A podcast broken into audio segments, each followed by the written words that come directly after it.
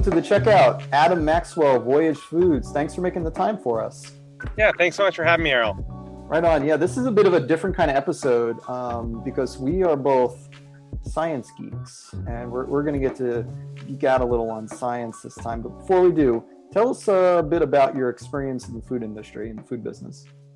Uh, my experience in the food industry and the food business, uh, I feel like dates back to as, as long as I can remember, um, pre adulthood, definitely. Uh, so when I was 12 years old, I asked for a, a KitchenAid stand mixer for my bar mitzvah.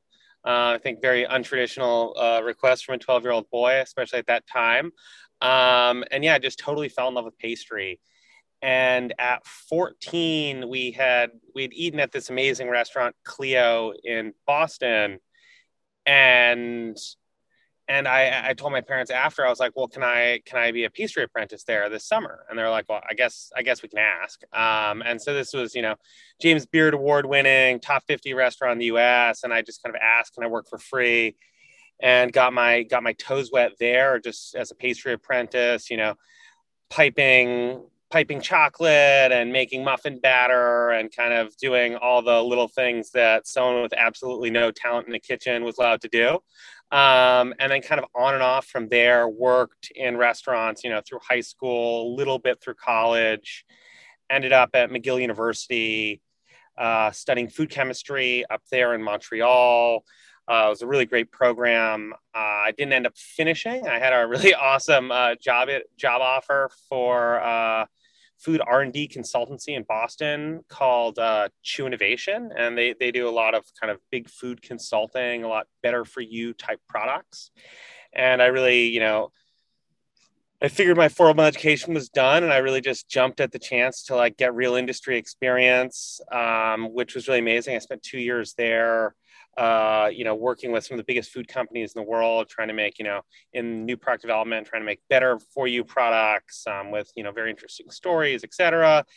By the end of that, it was a great experience, but I I was frustrated by the hesitancy of big food and you know Fortune 50 food companies to actually really do the things that I felt like they should have been doing. You know, like the not to name any names, but like all those companies that all all all come to mind when you talk about that like they really have the power to make the biggest change and i just didn't really feel like they were willing to. Um, there are two you know clt based bases bases nielsen bases test based and i i ended up joining uh, endless west which is uh, liquor technology company, um, molecularly reverse engineering wines and spirits, you know, both democratizing wine and spirits um, and also, you know, preserving, uh, preserving wine and spirits. Uh, and that's really where I got my, started cutting my teeth in the food technology sector um, and kind of more mission driven, uh, yeah, mission driven, you know, far reaching, do the impossible type work. Uh, and from there, Oh, yeah. And from there, it was really, you know, continuing on like, what's the next logical step? And it was really, you know, Endless West is doing such a beautiful job at, you know, reverse engineering, you know, wines and spirits that are cheaper, more accessible, um, use way less water, way less land, way less energy. But, you know, going back to my early days in pastry and love of, you know, chocolate science and all those things, it was really like, well, how can we take some of these same principles and really apply them to kind of these very like intense, you know, mission driven, impact focused issues, um, you know, like global chocolate production, global cho- coffee production um, and consumption, et cetera. So yeah, well, let's talk a bit about your science background and what, what drew you towards this more technical aspect of food. And then you mentioned a word earlier, molecular engineering. I think you should probably define that and you may also want to just explain what that is relative to genetic engineering and some of the other food technologies that you know we talk a lot about on the show and that are obviously very very widespread in the food industry. So um, have at it yeah so the difference um, between you know uh, molecular engineering per se and and genetic engineering is molecular engineering is basically looking at all these different plant inputs yeast inputs um, natural inputs of ingredients that are already naturally grown and ubiquitous globally um, and and finding those compounds by compounds. So like a, a Coca-Cola, for example, is the the active flavorants in a Coca-Cola is lime flavor, lemon flavor, cinnamon flavor, and caramel flavor. And those are all, you know, collections of molecules. And, and same with like a glass of red wine. It, it's a collection of molecules in a glass. And, and the premise um, is, you know, if it's a collection of molecules in a glass, those molecules don't know where they came from whether it's from cacao, whether it's from grape seeds, whether it's from red wine or some other source. You know, those those those molecules, it doesn't matter what their source material is. It just matters that that molecule has that taste and that functionality in a food product. So it's really like stripping them back, stripping, you know, food, beverage, et cetera, back to its most core, you know, molecular structures and or molecular molecular building blocks and then the structure that they're, they're they find themselves in and then finding those compounds you know from nature or processing them in some way to get them there and then putting them back together. This makes me think a lot about the process to make um, natural flavors where you know it's very proprietary it's very large scale um, but you know companies can select for a very particular set of notes of flavors, which has a extremely complex molecular profile, molecular signature. Um, and so is that what we're talking about here, that kind of like formulation? And is there anything lost in translation when you're trying to reverse engineer something uh, relative to how it, you know, uh, it occurs, quote, naturally? Uh, well, well our, our theoretical goal is to bring that delta of where where we are in the sciences of we are of the you know natural flavor, et cetera, mm-hmm. um, to parity with, with the natural world. We're not, we're not necessarily 100% there yet, but that, that, that is really the goal. And yeah, all, all this is kind of built on standard natural flavor compounding type methodologies. We use a lot of the same source materials. Um, we have a lot of the same vendors.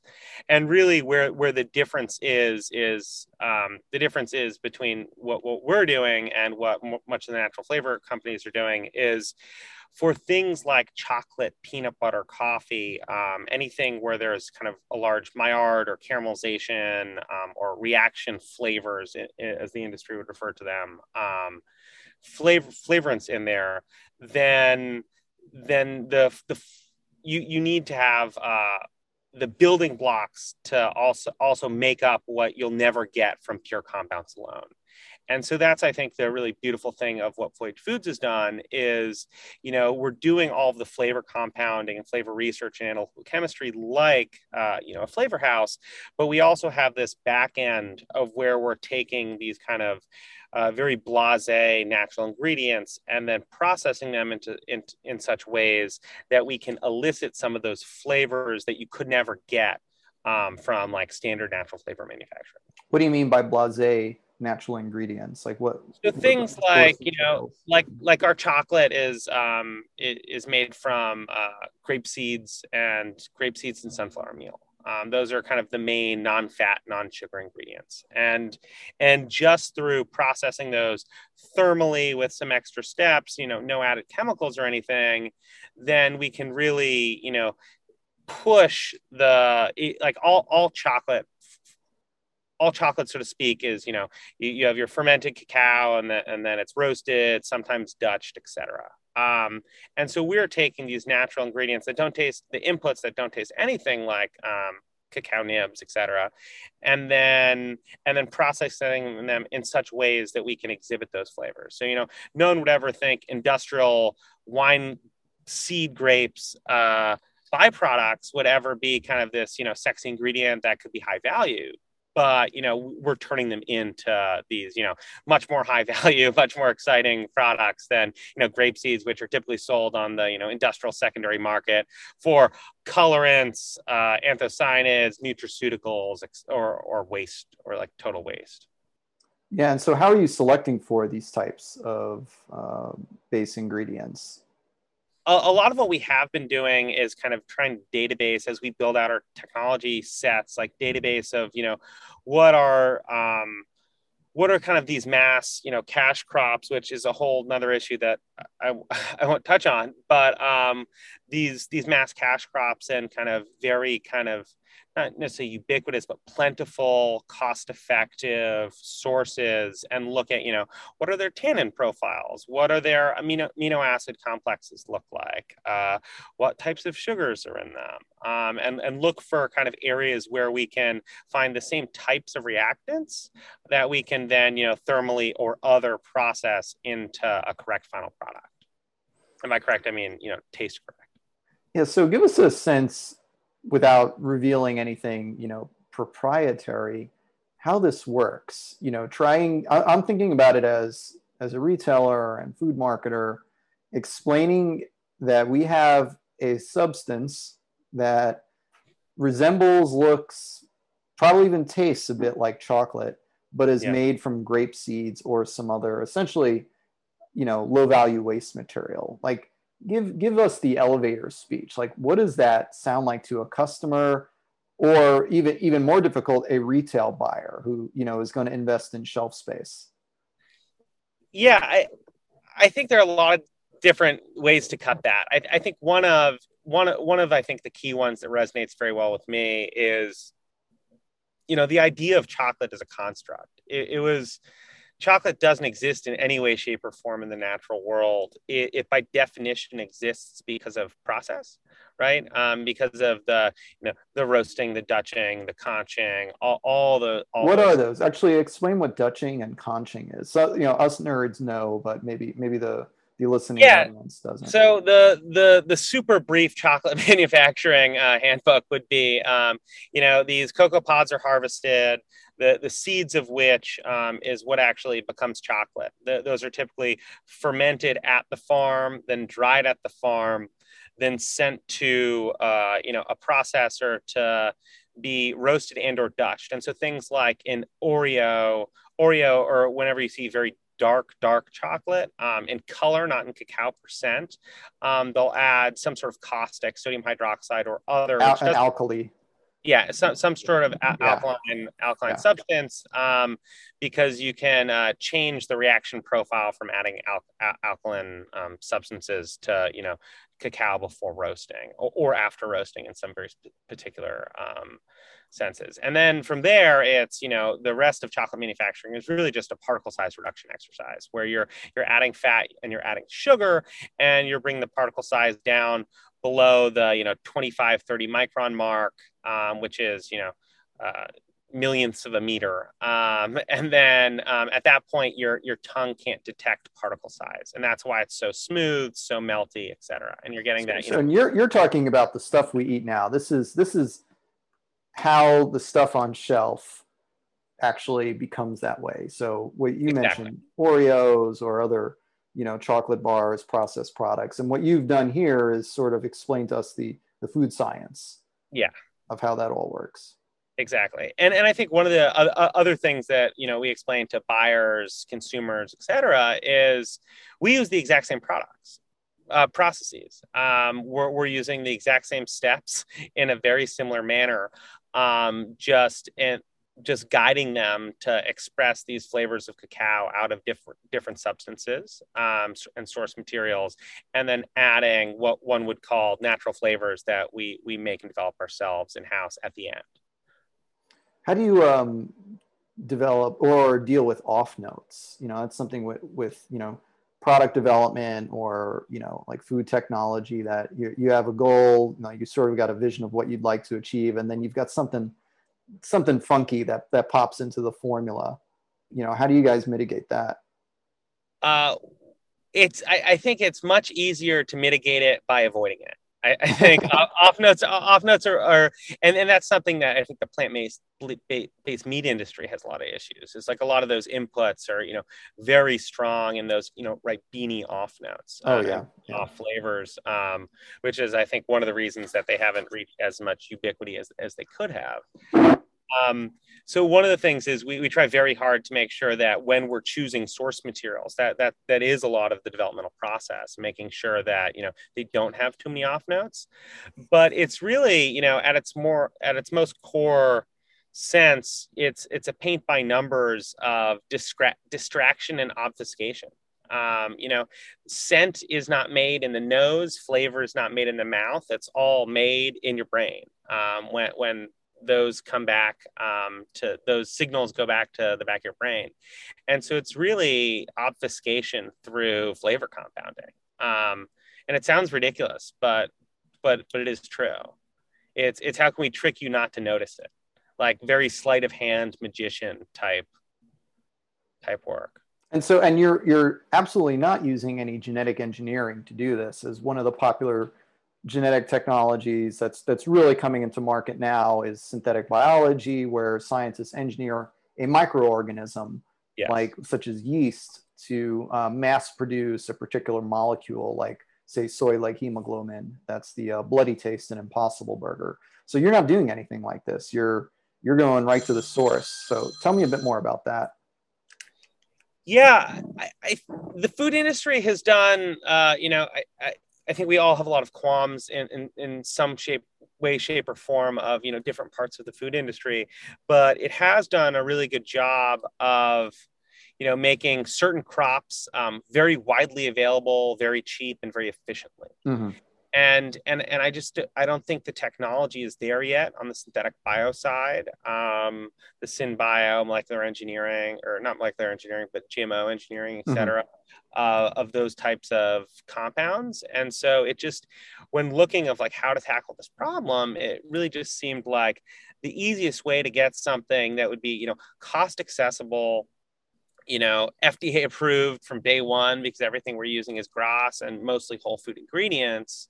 Uh, it just seemed like the the most efficient way to kind of solve these problems. Right on. What was your inspiration for starting Voyage Foods and you know wanting to commercialize this type of product? I, I think a lot of it was really Endless West's tackling of the impossible like tackling the impossible and working on something, you know, turning water into wine is in the Bible. Like, I, am I'm, I'm Jewish. Today's Rosh Hashanah. But, Shana Tova, bro. Shana Tova. um, but but but like these these big impossible issues, and and, and like I think they're they're Barry Callebaut has been working on on fake chocolate forever, right? There, there are all these compound coatings. Everyone knows that you know there there are going to be massive supply and demand issues with cacao and and coffee over the coming decades. Mm-hmm, and, mm-hmm. and I think working at Endless West and, and working, you know, Alec Lee's been a, the CEO of Endless West has been an incredible mentor, but it really showed me that, you know, these things are possible. And, you know, just because we don't have the most money or the biggest team, um, we we can solve massive issues. And, and it just seemed like a really good logical next step in my life um, and, and i think for the food industry. What's been the response? You know you just sort of came out of you know your quiet period and you're you're starting to unveil some of these products. Like how are people reacting to it? Like how you know have people judged the taste or mouthfeel profile relative to you know the real thing so I, I think on, on the media side, I, I've been really surprised at how how positive everything's been. Um, I, I was very scared that people were going to be like these Silicon Valley uh, profanities, um, these Silicon Valley profanities um, who don't know nothing about food, um, trying to reverse engineer something that has no need for it. I, I, I, think the the response I've seen for the most part, obviously not exclusively, has has been you know very positive, um, which I, am super happy about, obviously, um, and and especially you know we have a team of three of uh, like half our team's food science and food science background people. Uh, and then on the taste reception, I, because I come from you know a very strong culinary background, we we we sent a lot of sample. We've sent you know samples as development has gone. Um, and some of the people, as we're sending our samples versus um, commercial samples next next to each other, people are uh, not being able to pull ours out of uh, a, a, competitive set of mm-hmm. you know mm-hmm. equivalent market samples and i think right. that's that's really the I think that's kind of our, our, litmus test of does it work. That's our version of a Turing test. If you know we we have five chocolate bars and people can't pick ours out of them, you know that means at, at the end of the day it's chocolate, and and and it meets this society ideal of what chocolate is. How's it uh, compare in terms of price? Uh, price. So we're aiming to be line priced um, on all of our product offerings from day one. That's something we felt very, very strongly about. Of, you know, you know, if, if we're trying to tell the story of accessibility, right, and and you know, chocolate for the future, where you know we can our favorite foods forever is is something that we have on a lot of our brand internal branding materials. And if we're saying that and it's it's double the price of you know a standard chocolate bar then then we're really not you know we're really not living up to our values. So it'll all be line price not necessarily with the the most bargain basement like compound coating products at walmart but um, it'll be line priced with with mass market um, so how are you thinking about labeling? You know what how are you going to communicate the distinction between you know what you're doing versus you know traditional products? And then have you also considered the potential for lawsuits? As, as you know the um, the meat and dairy lobby have both extensively sued you know plant-based food companies for what they consider to be deceptive you know labeling practices. Yeah I, I will answer the second question first. Um, and i think yeah at some point uh, if we're successful and, and and when we're successful, we probably will get sued by one of those two slash three companies that control the entire global ADM, Barry Callebaut, Cargill. yeah, I'm not mentioning them, but um, yeah, yeah. Let's let's yeah. let's go down the list. Okay, yeah, because um, you're going right after that type of product. Absolutely, and, yeah. and, and, I think at some point we, we probably will be sued by them. Um, but on, on the labeling front, right? Of course, we can't call anything chocolate. We can't right. call anything um, peanut butter. We legally can call our coffee products coffee, which I think that's a whole nother FDA issue that I don't want to get into. That we could legally call it coffee, even though there's not an ounce of uh, arabica or robusta beans eh, or any beans in there.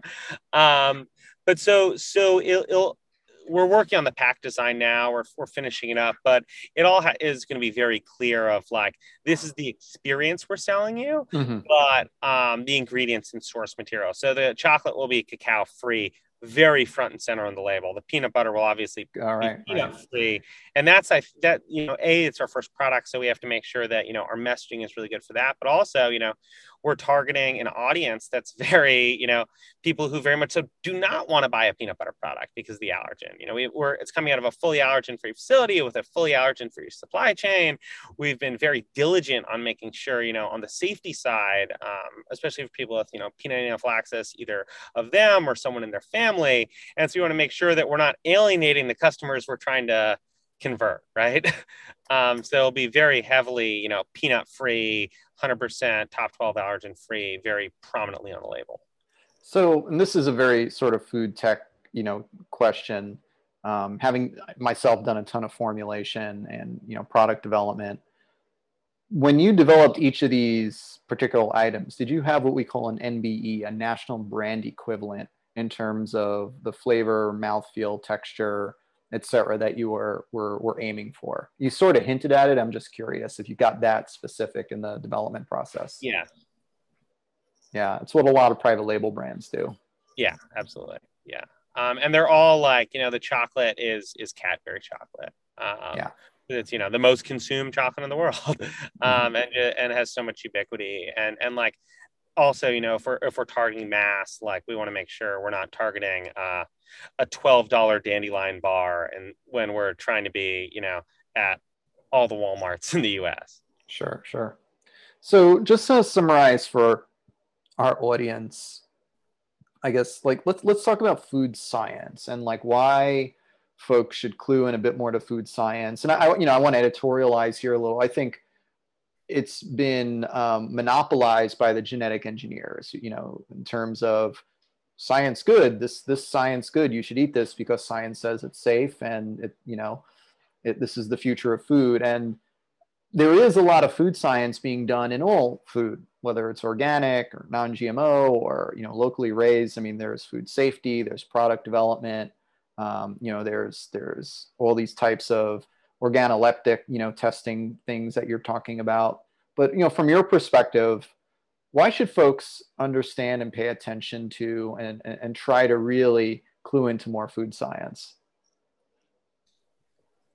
I think of of of all the you know consumer packaged goods you know i think food is something that everyone kind of implicitly thinks they understand a lot about because they eat three times a day right? Um, everyone has you know very very strong opinions on food. Um, and and i think also of all the consumer packaged goods it's it's the most visceral because it, it becomes part of us right? Like there, there's very few things you interact with in this world that you know you're touching interacting with and like that's becoming the cells in my body right? Like all not to be weird, but like all of our skin, bones, etc., like that came into us as as some sort of food product, um, mm-hmm. and I think that's visceral.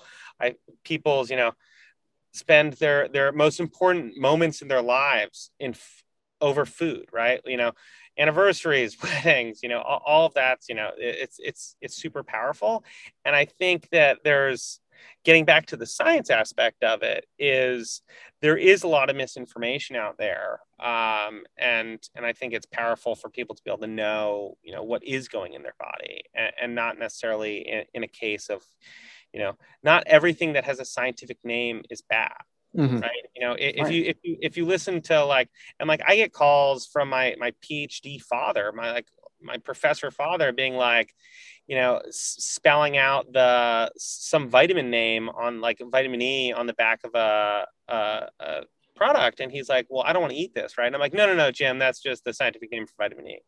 And I think people would have a lot less stress at the grocery store if if they knew a tiny bit of like you know food science. Um, and also i think the other side of that is you know people have this you know incredible idea that like processed food is bad. Um, and you know at, at, at, the end of the day like uh, a lot of food science is is food processing based. And you know just because something is processed doesn't mean it's bad. Um, right? Like when when corn came over from the new world to northern italy uh, a, a lot of Piedmont in that area, they didn't bring the tribal knowledge of nixtamalization of that corn. And all these people then they turned into these like very corn heavy diets but they didn't use the little bit of food science of you need to nixtamalize the corn to break down the hemicellulose around it so you can make the nutrition bioavailable. And then all these people in northern italy for 100 years got you know uh, legria. I, I, am bad at remembering like specific terms, but but all these diseases because they didn't have bioavailable enough corn. Um, and so you know, food science has you know been helping helping the world forever. You know, like the biscotti was invented for the Roman legion, so it could be the first like low water activity shelf stable food, so they could you know travel. Like food science has been first energy bar. Yeah, first energy bar. It's like co-evolved with us as people, and there's this idea now that like food scientists are bad people.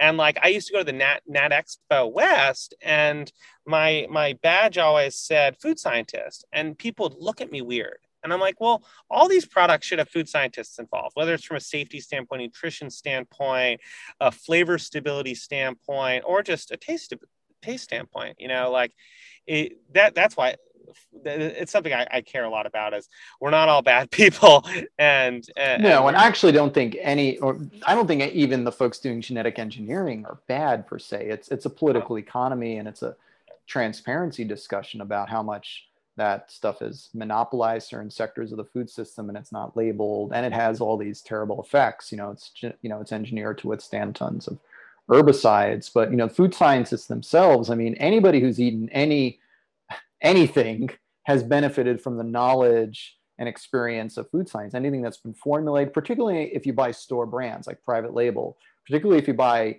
you know, anything new, you know, like product innovations, you know, you know, line extensions. You know, there's always some food scientist, you know, in the in the laboratory tweaking with uh, you know the flavors and the ingredients somewhere so i mean it's a good point but i think it's something like you're probably going to have an uphill battle with in certain sectors particularly with how you're you're you know you know what you're actually doing.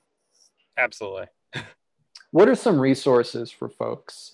You know it's something that we like to talk about on the on this show a lot or you know books or further you know continuing education. Like what are some resources folks can tap to understand a bit more about food science or maybe some personalities that they should check out? No, obviously besides yourself. Um I, I i think harold mcgee's on food and cooking. Yes, um yes. that that book is actually the reason I transferred into food science. Um, I had that in my briefcase, backpack, etc., for like five, six years until I lost it. Um, obviously, immediately got a new copy, but I, I think that's probably it's written. You know, Harold's Harold's an amazing educator and, and great at you know taking very big complex ideas and, bringing them down. And more on the culinary side but i really do think you know the fundamental building blocks whether it's you know molecular gastronomy or food science it's it's all the same molecules right? It's, it's all the same things. Um, and I, I think that's probably for people who don't want to get into really nerdy chemistry like i think Fennema's food chemistry is one of the most beautiful books on chemistry ever written. Um, it's very dense. It has a lot of organic structures. Um, i'll tell that to my daughter. She's studying chemical engineering now. She may not be ex- as excited as you about it. Oh it, it's it, it's a beautiful book. And it, it's just so cool to see like you know like whether it's you know pigment formation in cacao production or like uh, yeah, I, am just a big nerd about those things. Those are, I think, those are my two Bibles um, for uh, that I the, the two books that I continue to open back up. Awesome. Well, Adam Maxwell, Voyage Foods, fascinating stuff. Um, you know, any closing thoughts or things you'd like to share with our audience? No, I don't think so. Yeah, great. Right on. Well, thanks so much for being on the checkout. Looking forward to staying in touch. Awesome. Thank you so much, Earl. Have a good day.